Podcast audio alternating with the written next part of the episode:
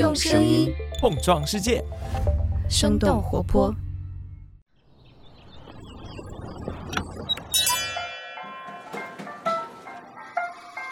您的生动早咖啡好了，请慢用。嗨，早上好呀！今天是二零二二年的八月五号，星期五，这里是生动早咖啡，我是来自生动活泼的梦一，几条商业科技轻解读，和你打开全新的一天。周五又是我们的职场打工人系列了，不知道在你的日常工作生活当中，是否经常会遇到一些冲突？可能对于我们很多人来说，冲突是我们最想要避免，但是又不得不面对的一部分。哈佛商业评论的一篇文章提到了美国去年的一项调查，来自各类公司和行业的四百八十六名的受访者当中，有百分之八十九的受访对象都表示，在工作当中曾经经历过冲突，他们平均每周会花费大约三点五个小时来处理这些冲突。然而，我们看待职场冲突的方式真的都是正确的吗？我们该如何有效地面对职场冲突呢？那我们今天的精解读就与此相关。在这之前，我们先来关注几条简短的商业科技动态。首先来关注一下网易的最新动态。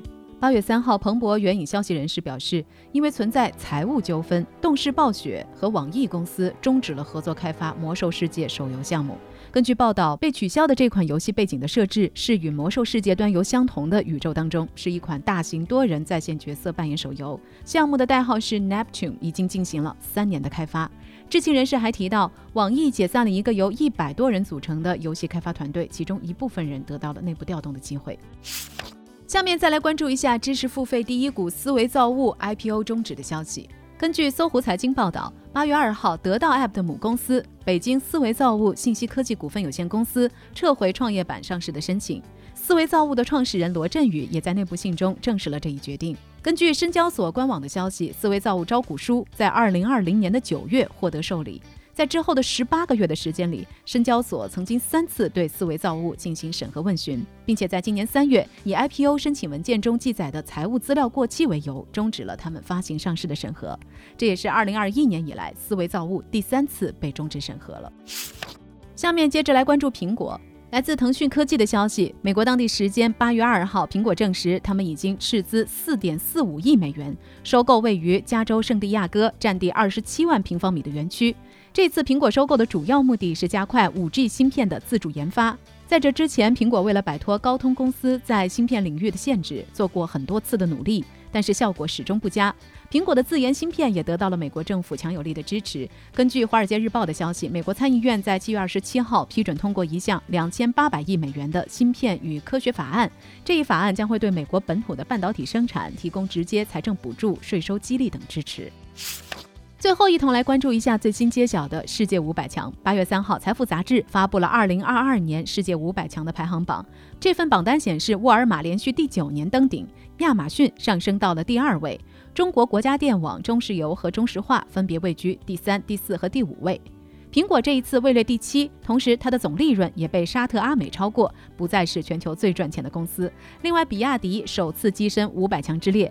财富杂志提到，今年排行榜企业的营收总和大约是三十七点八万亿美元，比去年上涨了百分之十九点二，也是有史以来最大的涨幅。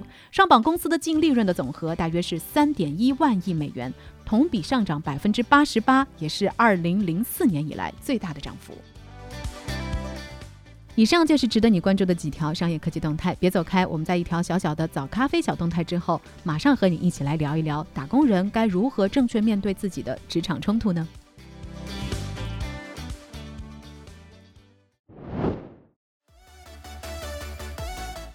嗨，你好呀，我是梦一，在这里想要告诉你的是，你现在也有机会加入生动活泼了。生动活泼正在寻找优秀的小伙伴。包括节目监制、媒体运营、财务、商务发展、声音后期等职位。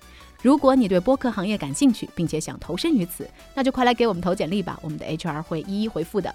感兴趣的话，你可以点击本期节目的 show notes 查看所有岗位的信息和简历接收邮箱，也可以来关注生动活泼微信公众号了解详情。好了，这就是本期的早咖啡小动态，下面继续我们的清解读。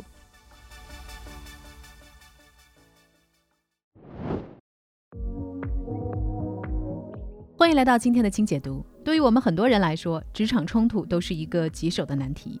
而许多管理学和心理学的研究表明，防御性和自我威胁在冲突的升级当中也扮演着重要的角色。对此，专家给出的解决方案通常是包括好好的检视自己，但是人们往往是很难做到这一点的。一方面的原因可能是因为人们的自尊心或者是不安全感比较强，而另一方面，《哈佛商业评论》的文章认为，这里也体现了一些我们对于冲突常见的误解。那我们对于职场冲突的误解可能会有哪些呢？误解之一，别人不同意我们是因为他们无知或者是不聪明。当我们遇到分歧的时候，一个常常出现的想法是。我们才是知道事实的一方，对方却不知道。但事实上，我们每一个人都倾向于关注支持我们信念的事实，忽视或者是贬低那些不支持我们信念的事实。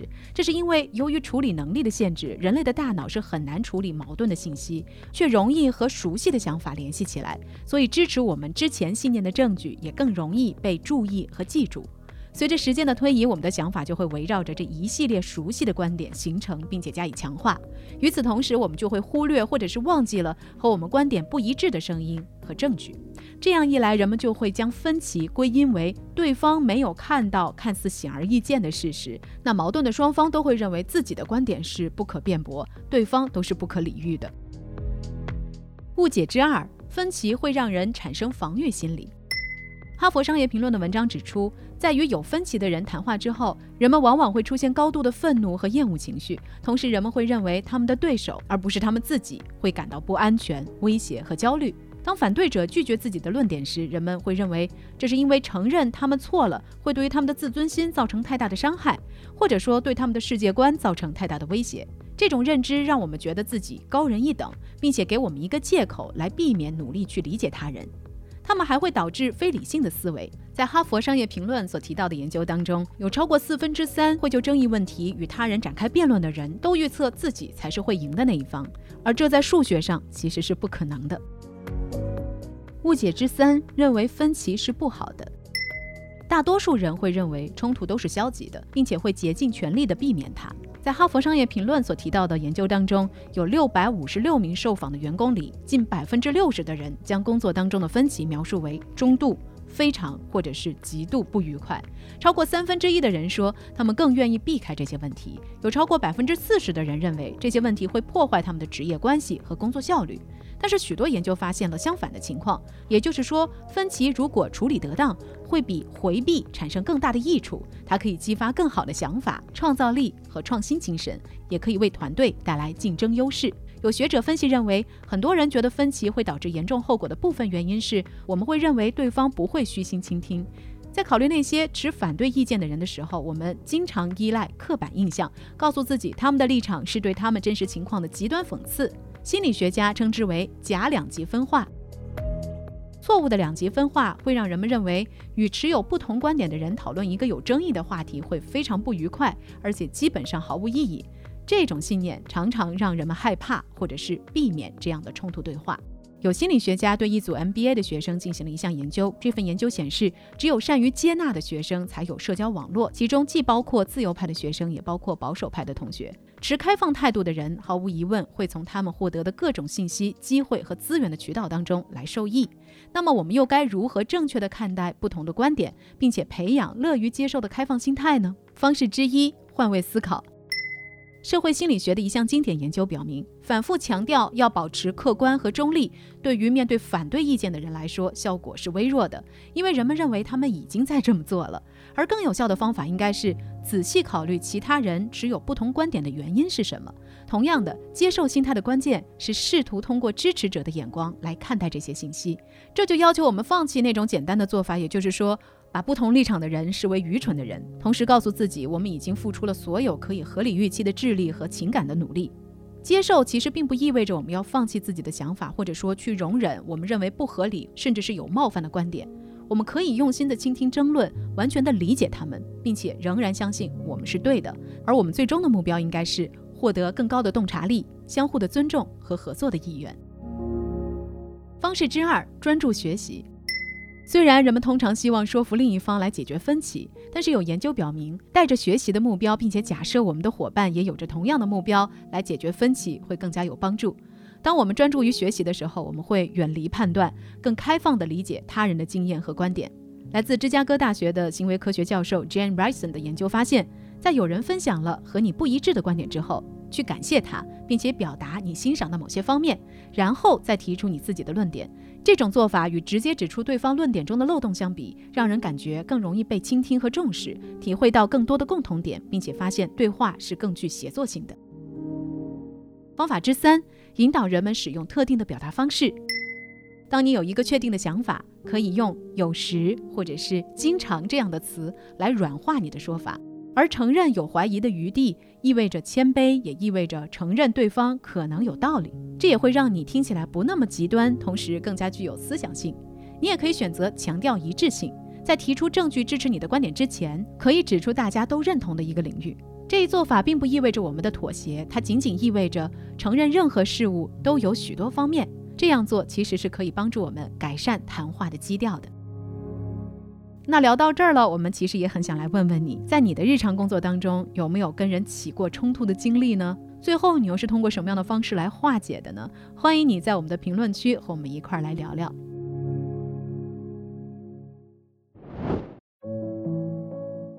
另外，在我们今天的节目结束之前，我们也非常想要回复一下我们的听友 Zen 给我们的投稿，他提到了一个职场考证人的现象。他说自己是处于金融行业的财务部门，职场摸爬滚打已经十多年了，发现自己的身边很多同事都在忙着考证，比如说他所处的行业有很多人都会考中级会计师或者是注册会计师证。他的问题是，考完证之后真的就能够带来更多的发展机会吗？到底是证书重要还是工作能力重要，还是说人脉更重要呢？那关于这个问题，我的理解是。首先，你对于你所在的行业以及相关的专业资格证书，对于个人在行业中的发展到底有些什么样的价值和影响，肯定是比我们了解的更加透彻的。所以在这块上，我们并没有太多的发言权。不过，关于你后面所提到的问题，考完证之后就真的能够有更多的机会吗？到底是证书重要还是能力重要，还是说人脉更重要呢？其实这也让我想到了之前我们早咖啡小组在开选题会的时候所讨论的一个话题，叫做如何保持终身就业力。当时没有选择这个话题的原因呢，是因为我们会觉得这是一个很大的话题，可能我们十五分钟的节目时长也是很难做到面面俱到的来呈现的。但是这也的确是很多人，包括我们自己在内，都想要去寻找答案的问题。或许呢，有一本书多多少少是可以给到我们一些启发的。那这本书的名字就叫做《终身就业力》（Forever Employable）。这本书的主要观点认为，传统的工作定义其实是在发生变化的，而我们每一个身在职场中、对于未来充满不确定性的人，要做的事情就是收回对自己职业生涯的掌控权，并且努力的建立安全网。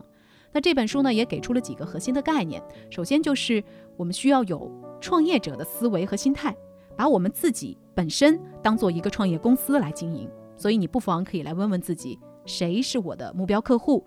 我可以帮助他们解决什么问题？那对于我来说，提供服务最有效的方式是什么？其次呢，他所提到的就是保持终身学习和持续的精进。可能大家会觉得这有些太老生常谈了吧？但是在一切都在不断变化的时代，保持领先的唯一方式就是终身学习。当然，我们还可以不断的尝试一些新事物，可能有的时候会成功，有的时候会失败。但是只要我们能够从中有所学习、有所收获，那就不算是真正的失败。最后呢，这本书的作者也提到了自己的经历。他是从一名录音室的助理转换到了平面设计师，后来呢又成为了纽约一家互联网猎头公司的创始人。他从自己的经历出发，提出来现在的职场人可能需要随时做好准备，重塑自己的职业定位，而且他认为这个转换周期可能会越来越短。总之呢。《终身就业力》这本书，我们也想推荐给 Zen 以及其他有类似困扰的朋友，希望我们都能够十分明确自己的方向，在合适的机会出现的时候，都可以毫不犹豫地采取行动。当然，关于这本书的信息呢，我们也会放在 show notes 当中，感兴趣的朋友可以点击来查看。另外，如果你在日常生活里遇到任何有意思的现象，或者是其他你想要进一步了解的话题，我们也非常欢迎你可以随时给我们投稿。我们咖啡豆的征集方式也列在 show notes 当中了。好了，再一次感谢每一位给我们投稿的好朋友。那今天的早咖啡就是这样了，那我们在下周一一早再见了，拜拜。这就是今天为你准备的生动早咖啡，希望能给你带来一整天的能量。如果你喜欢我们的节目，欢迎你分享给更多的朋友，这会对我们非常有帮助。同时，你也可以在公众号和微博搜索“生动活泼”，声是声音的声，这样就可以了解更多与我们节目相关的信息啦。生动早咖啡，期待与你下次再见。